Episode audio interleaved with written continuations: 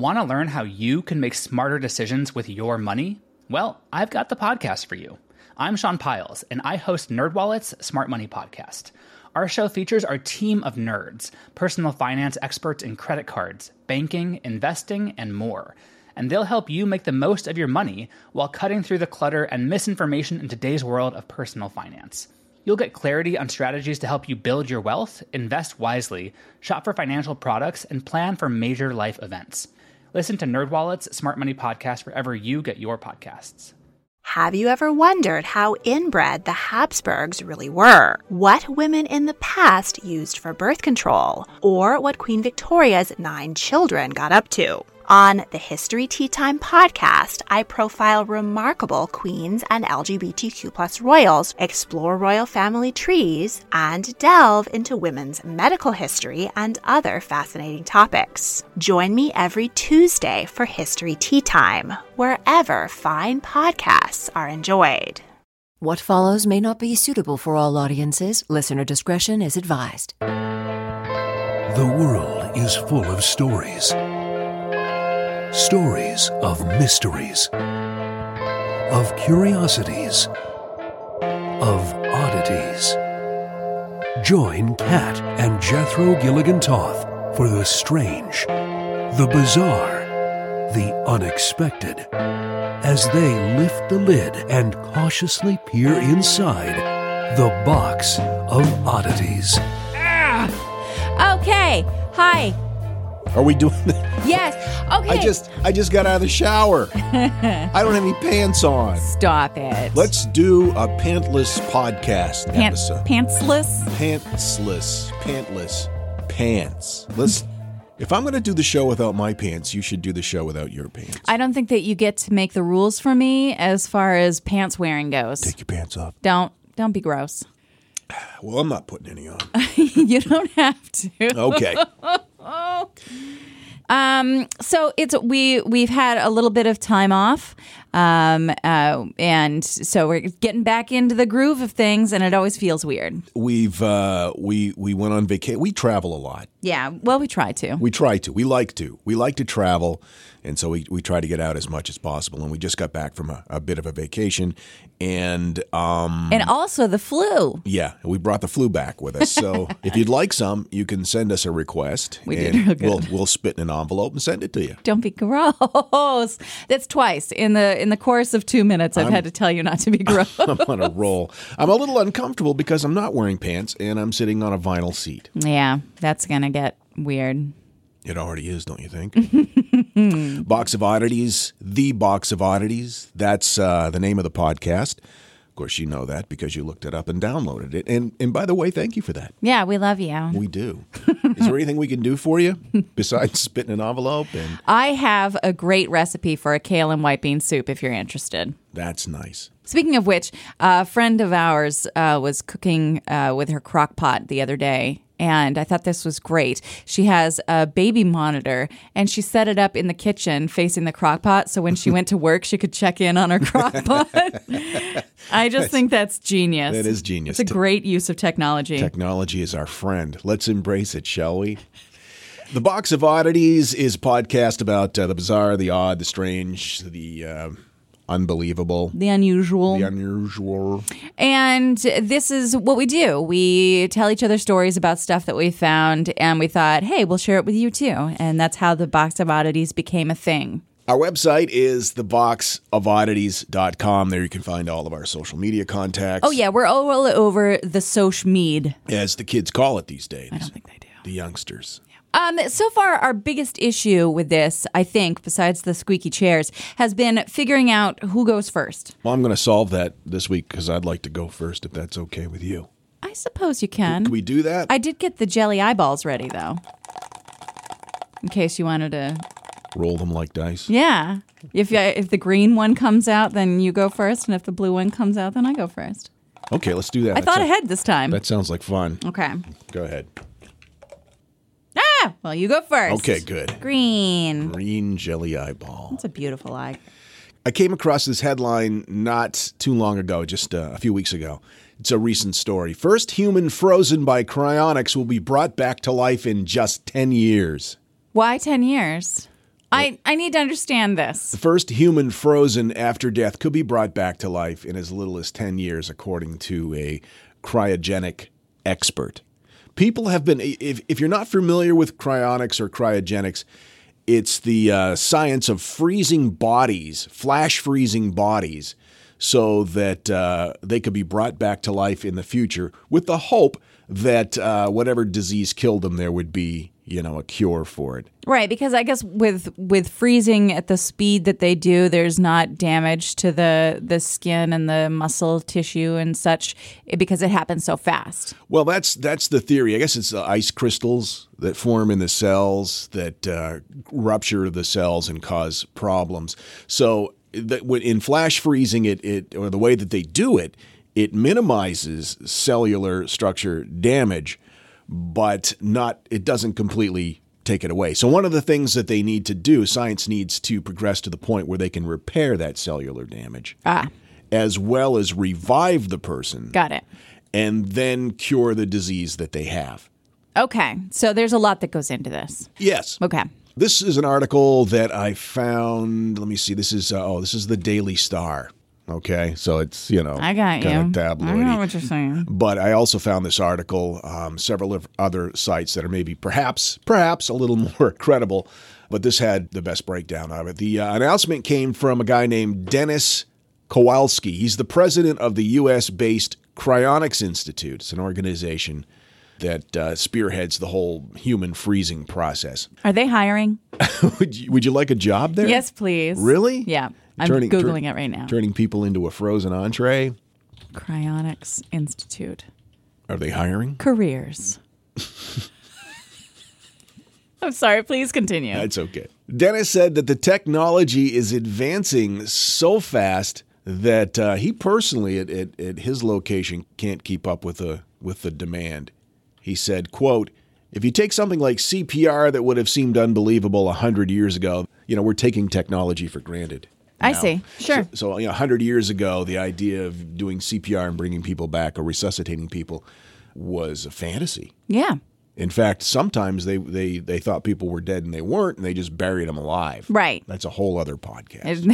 that is coffin bells. yeah, he um, this guy used to used to work as a paramedic, which inspired him to get into uh, the field of cryonics. And he was also inspired by uh, a book by J. Robert Freitas, which is called Engines of Creation, which focuses on nanotechnology. And I guess that's how they're going to repair the frozen cells. with- Okay. With nanotechnology, little robots. And this is so weird, isn't it? It is. freeze a body, and then they're going to bring you back to life in hundred years or whatever. And 10. in this, well, according to him, ten. And then they're going to use little microscopic robots to repair your cells. Right. Do you remember that movie about the guy that got shrunk down and then put into the body? Yeah, I know what you're talking about. What was it, uh, Dennis? Uh, Yeah, like Dennis Quaid. Dennis Or, Quaid. Yeah. what was that called?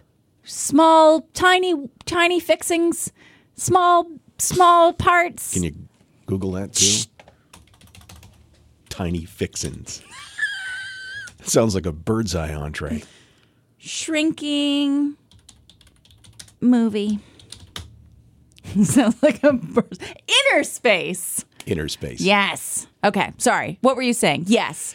Nanotechnology. So this guy says uh, it really depends on how much technology like stem cells advance. That's a big part of it Right. too, the s- stem cells. He went on to say that uh, cryonically bringing someone back to life should definitely be doable in 100 years, but it could happen as soon as 10. And this was a statement he made in, in 2018. Okay.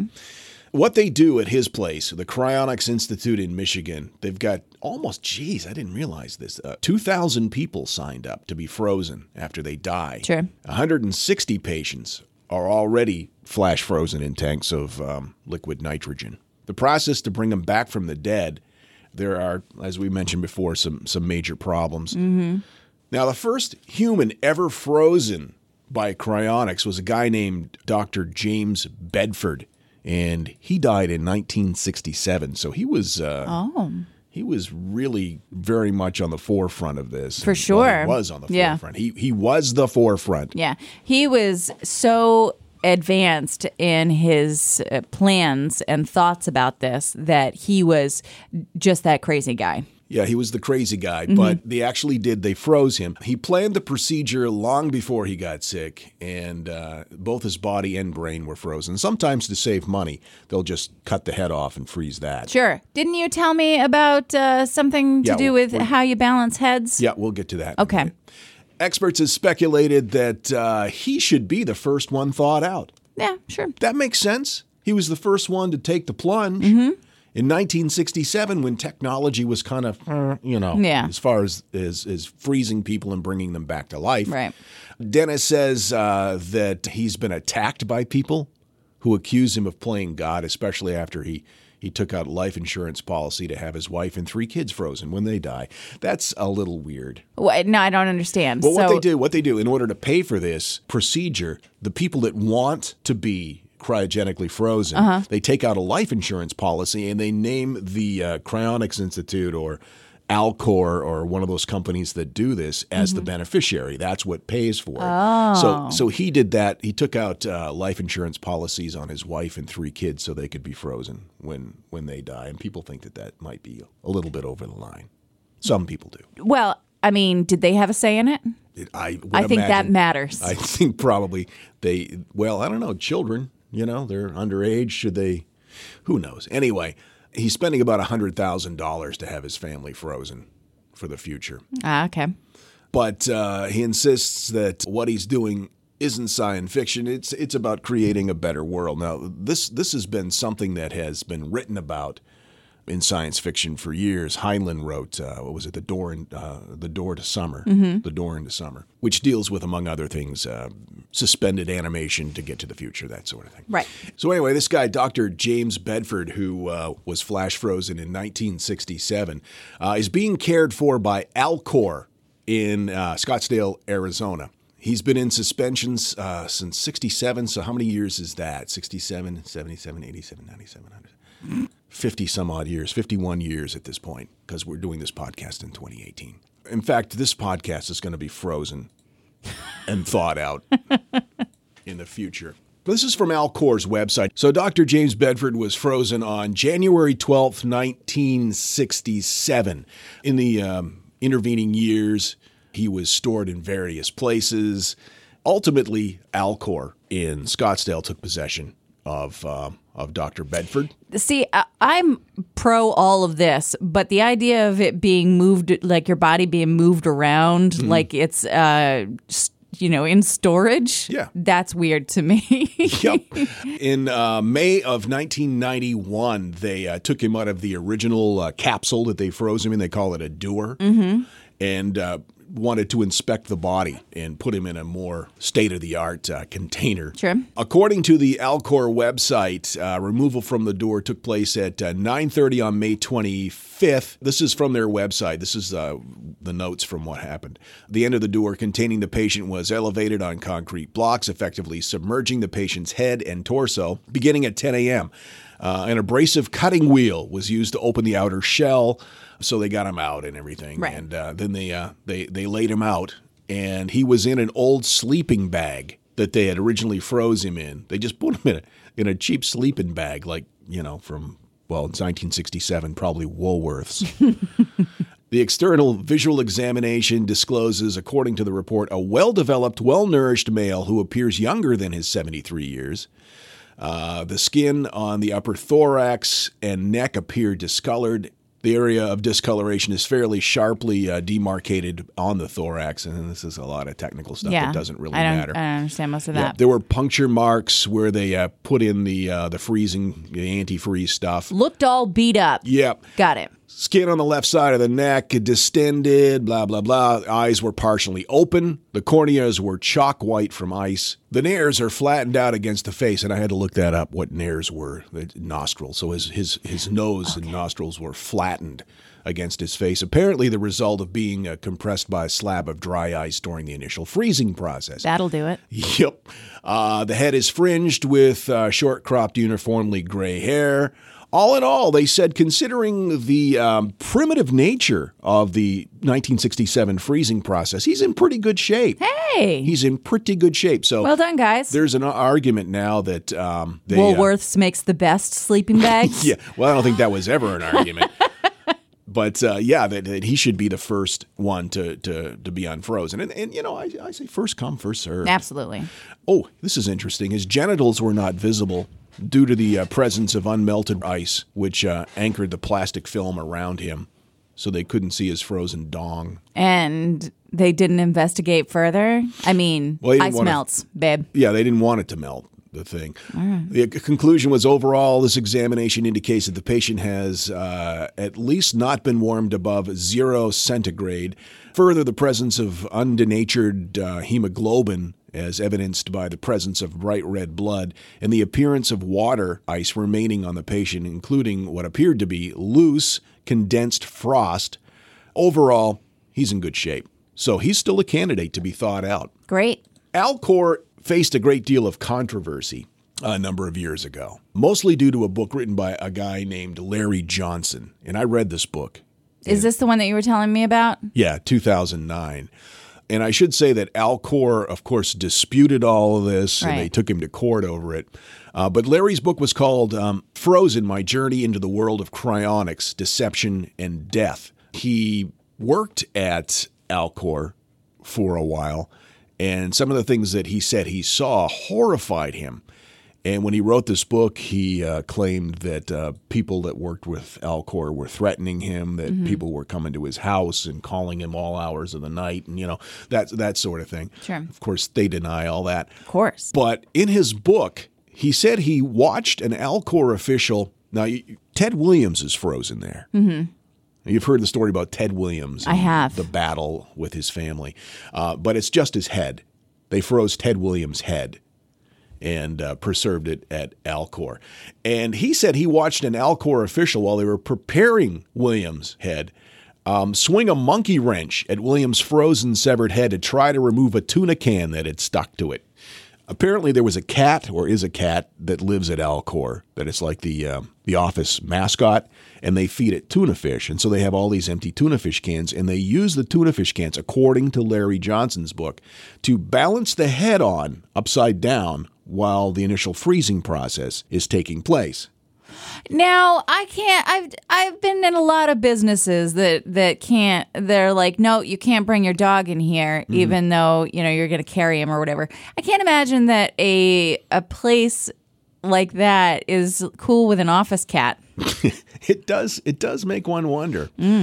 So they're trying to get this frozen tuna fish can off the uh, the frozen severed head of uh, Ted Williams. As you do. yeah, all the time. so he decides the best way to do it is to knock it off with a monkey wrench. So the first swing accidentally struck the head, Johnson contends, and the second swing knocked the tuna can loose. They, of course, deny that. They said that's absolutely not true. Yeah. Well, that sounds insane. Yep, they deny we we deny all allegations reported in the press. Blah blah blah. Alcor is going to be litigating, which they did.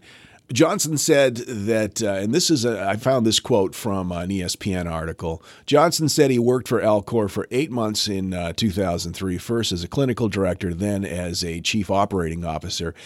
He uh, included several photographs in the book, including one of an upside down severed head, not Ted Williams, that had- Just a head. just a upside down frozen head, uh, apparently on a tuna fish can. Williams' head was being transferred from one container to another when the monkey wrench incident allegedly took place. When the head was removed from the container, Johnson described it this way The uh, disembodied face, set in that awful frozen scream, looked lo- nothing like any picture of Ted Williams I've ever seen. Well, he's dead. Right. He wouldn't. He's upside down, frozen on a tuna can. He's not all like, hey, check out my batting average. He's all like, hey, been dead for a few. Johnson said that uh, an Alcor employee tried in vain to remove the tuna can. He grabbed a monkey wrench, heaved a mighty swing, missed the tuna can completely, but hit the head dead center, Johnson wrote. Tiny pieces of frozen Ted Williams head sprayed around the room. The next swing, Johnson wrote, knocked the can loose. Johnson contends that uh, there was a significant crack in Williams' head And he also reported an allegation that uh, he had made earlier that samples of Williams' DNA are missing from the facility. Oh no. Yeah, so somebody's out there trying to clone a new Ted Williams, Sure. apparently. So Alcor, they said, you know what, you can't talk to uh, about us like that, so we're going to sue. The lawsuits against Larry Johnson, according to Wikipedia, were ended by his bankruptcy and various concessions.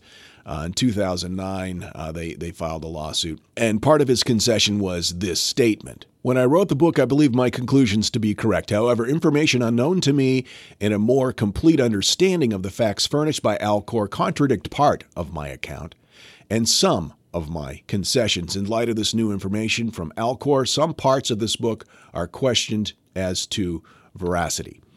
Um, and he goes on to mention the Ted Williams uh, thing. He said, uh, for example, my Ted Williams, my account of Ted Williams cryopreservation, which was not based upon firsthand observation as noted in my book, apparently somebody told him about it. Got it. And anyway, he said if uh, if I said anything that uh, was erroneous or any of my recollections uh, had errors and caused some harm, I apologize. The suit was dropped once he filed for bankruptcy. So, what do you think? Would you be willing to uh, freeze yourself with the hope of being regenerated in the future? No. I have no interest in that. Nope. I don't. You know. I don't listen. We've discussed this on many occasions. I don't mind the idea of dying. It doesn't weird me out. I'm not like, no, please don't bring that curtain down. I don't care. Um, and I certainly won't care after I'm dead. So um, I have no interest in that at all. No, thank you. I, you know, there's enough unanswered questions about death already. Yeah. Without adding a whole other layer layer of uh, Right? Pet cemetery bullshit in there. Yeah, who Yeah. needs pet cemetery bullshit? I don't. And you know, so what if they do? Okay, let's say because again, so many unanswered questions. Mm-hmm. Let's say that there is an afterlife and there is a soul. Right. And and I personally believe that. But what happens if that's the case? And they freeze the body. Is you just going to like sit around and wait for them to thaw out? Do you move on? Do you stay frozen in the body? What and and what happens when they bring you back? Are you going to be pissed? Right. Or is it just the body being brought back and not the soul? Right, and then some evil demon occupies the body. We don't know. We, We, I mean, I feel like I know, but I. I- don't know yet. Okay.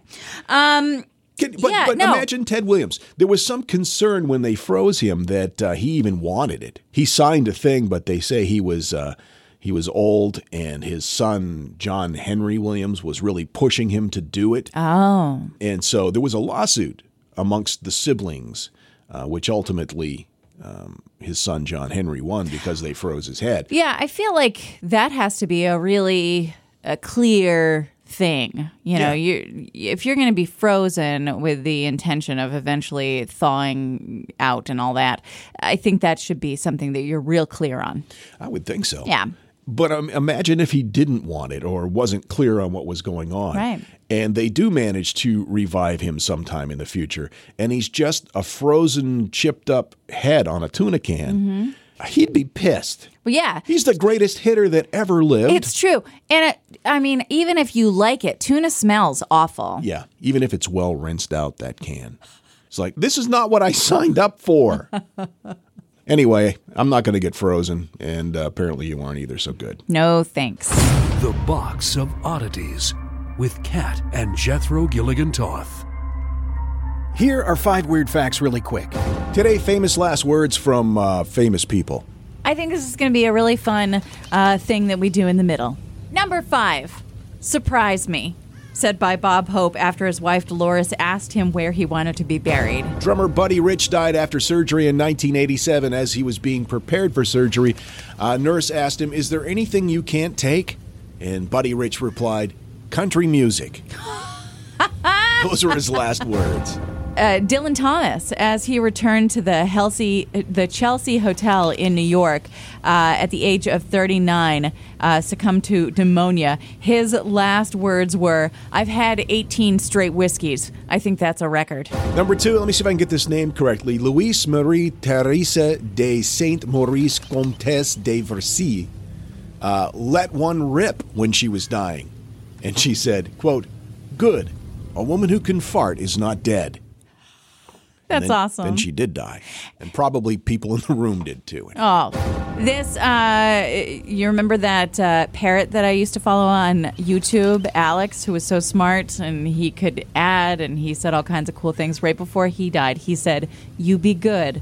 I'll see you tomorrow. Is I love you. Really, a parrot said that, mm-hmm. and then the parrot died. Yeah. I love him. The Box of Oddities.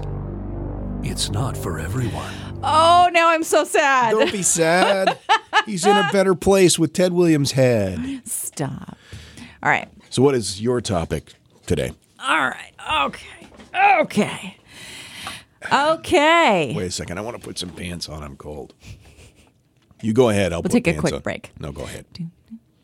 Pants break. Pants break. Do, do, do, do. Pants break. All right. I'm not going to button them though. All right, so on December 13th, 1799, George Washington rode his horse through icy rain, snow, and hail. He rushed home for dinner and didn't change out of his damp clothes because he hated to be late.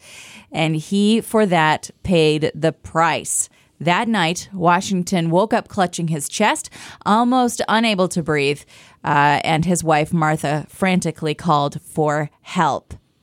Today, we are going to talk about, and I think this is interesting that you talked about cryogenics because I'm going to talk about how close we came to a Washington zombie. What?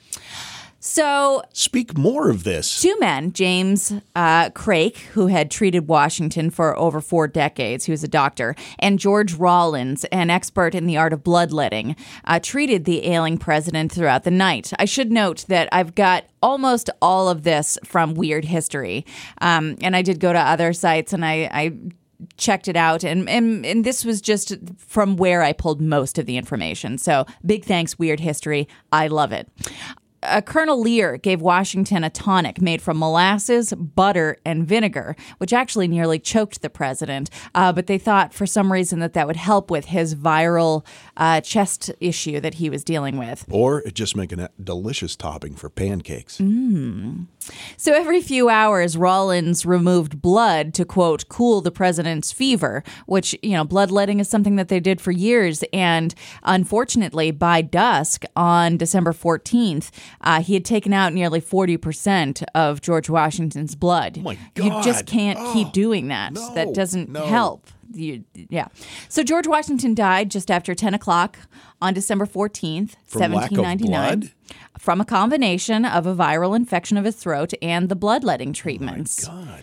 Uh, Dr. William Thornton rushed to Mount Vernon to try and save the president's life after he heard about what was going on. He was a specialist in performing tracheotomies, which were really uh, new and dangerous, uh, but he was confident that he could relieve Washington of his suffering. But unfortunately, by the time he got to uh, the house, Washington was already dead. He, though, was not deterred. He still believed that he could help by bringing the man's corpse back to life.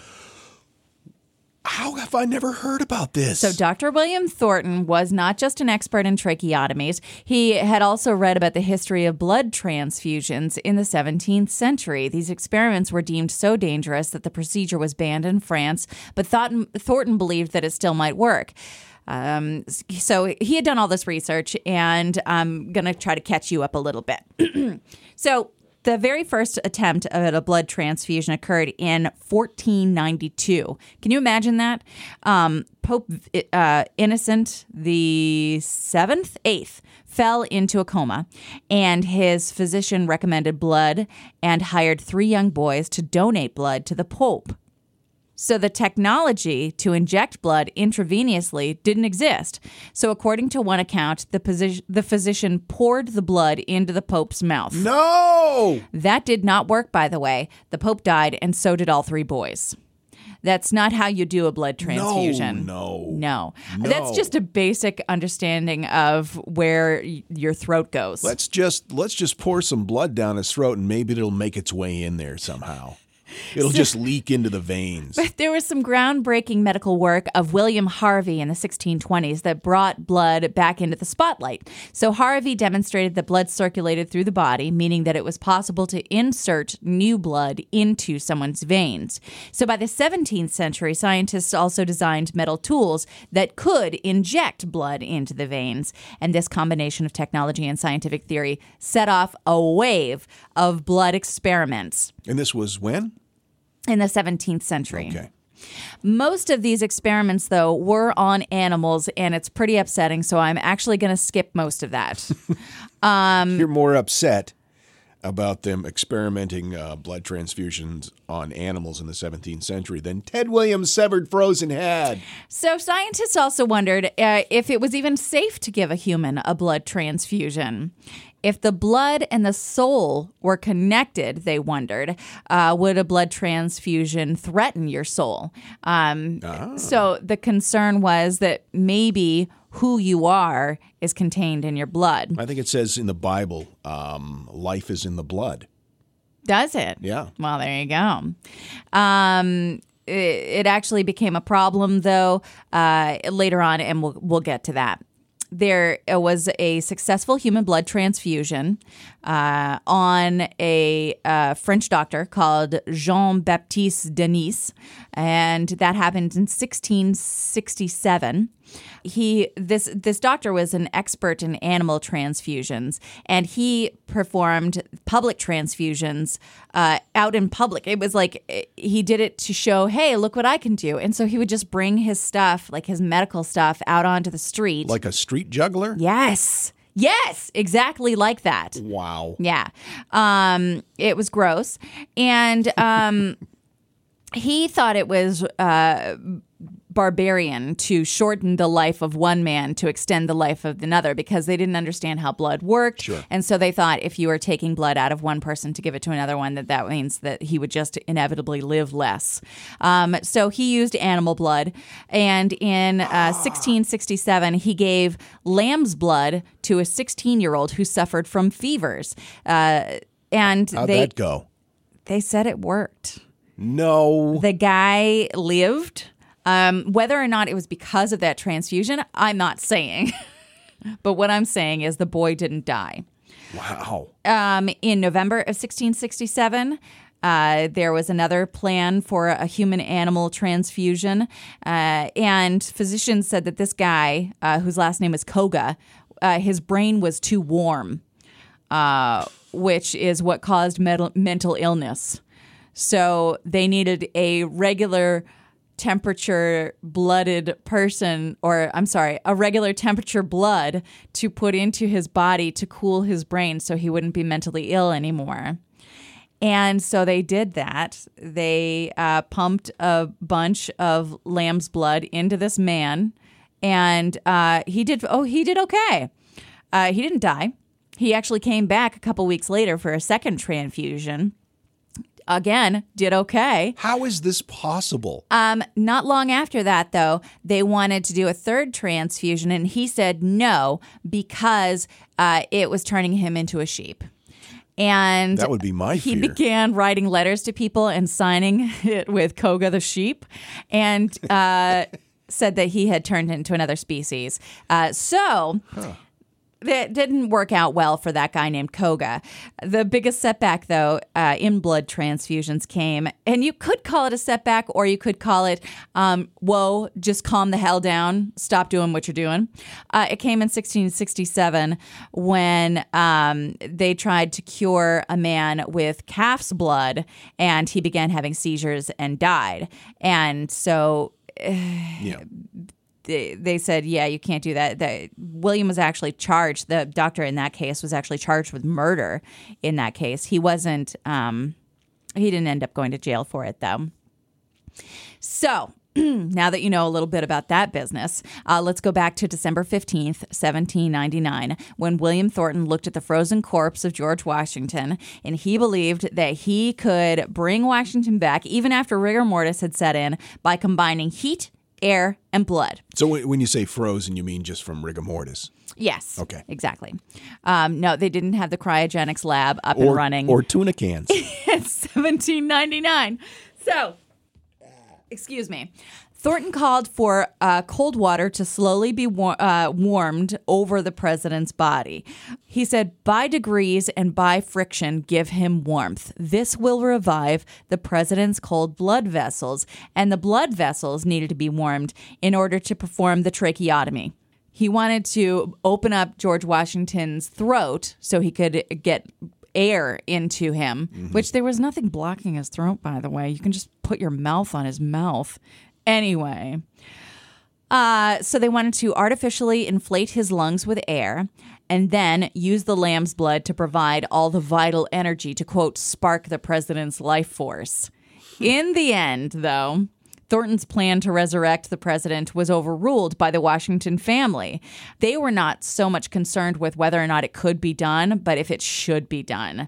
Um, They were like, okay, so George Washington has lived this amazing life. Uh, he's he's what's that word? You know, with the straight back, and he's all like, I do good things, burp burp burp.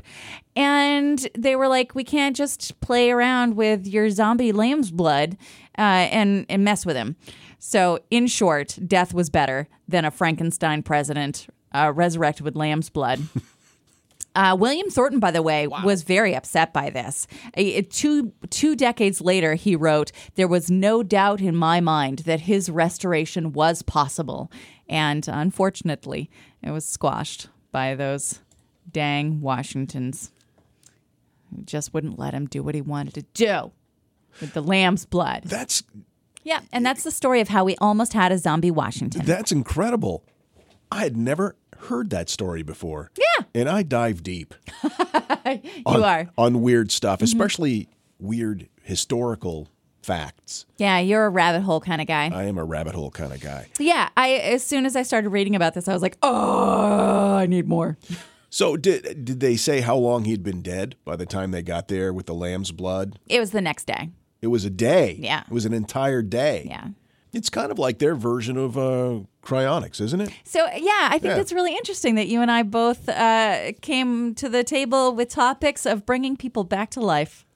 Did we give each other signals by way of our, our brainwaves? Maybe. Okay. Some kind of a ethereal connection Mm-hmm. mentally. Let me ask you this. Go. let's say that all these frozen bodies um, are never revived. And civilization, civilization our, our civilization is um, destroyed or almost entirely destroyed. Thousands of years from now, Yeah. civilization rises again. Archaeologists find these guys that are frozen in tubes. Let's just theoretic, hypothetically think, you know, that the power stayed on so Okay. that they, you know, there's some sort of a, a way to keep them um, frozen. Would they look at it as some sort of a religious ceremony, a rite of passage type of thing? Or would they understand what it was really for? And I ask this because maybe the ancient Egyptians were doing that. Not freezing, but mummifying with the idea that, hey, maybe in the future, someone can bring these guys back to life. Mm, it's an interesting thought.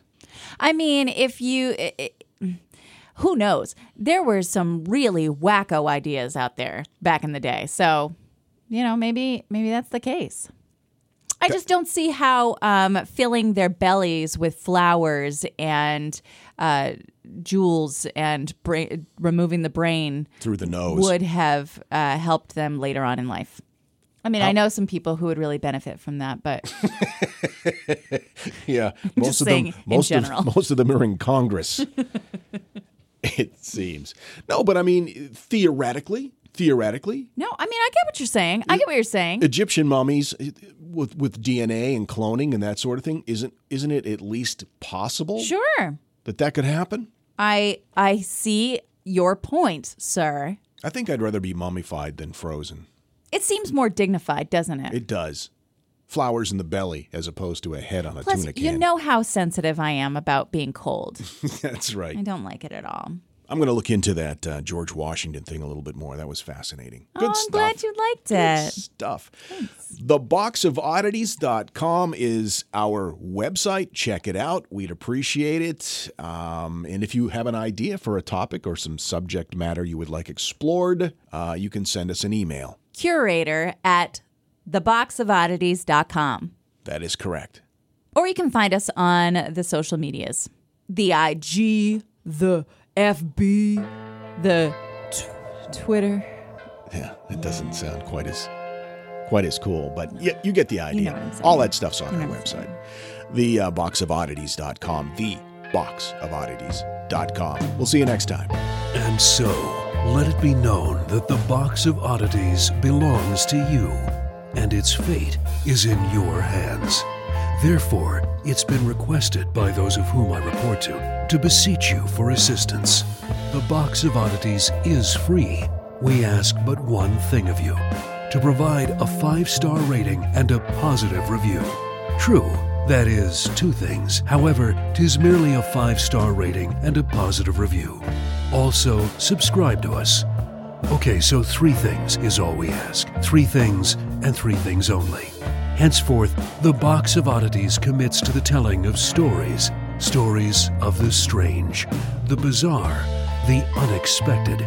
We wish to offer our deeply felt gratitude and appreciation for your patronage. TheBoxOfOddities.com. On Facebook at facebook.com slash Box of Oddities Podcast. On Twitter at Box of Oddities. And Instagram at Box of Oddities Podcast. Copyright 2018. All rights reserved. Hello, everyone. Stakuyi here, And I'm Gabby. and we are the hosts of History of Everything, a podcast which you can probably guess by the name is, well, I mean, it's about everything. Do you want to know why people thought potatoes were evil and would give you syphilis? Are you curious about all the stories of the terrible and stupid ways that people have kicked the bucket over the years? Do you want to hear tales about all of the different badasses of history and the lives that they had brought to life? Well, if so, then look no further. History of Everything is just the right podcast for you. It's available on Spotify, Pandora, and anywhere else that you get your podcast from. Join us for some fun and just see how weird and wacky history can be. If you like this podcast, can we recommend another one? It's called Big Picture Science. You can hear it wherever you get your podcasts, and its name tells part of the story the big picture questions and the most interesting research in science. Seth and I are the hosts. Seth is a scientist. I am Molly, and I'm a science journalist. And we talk to people smarter than us, and we have fun along the way. The show is called Big Picture Science, and as Seth said, you can hear it wherever you get your podcasts.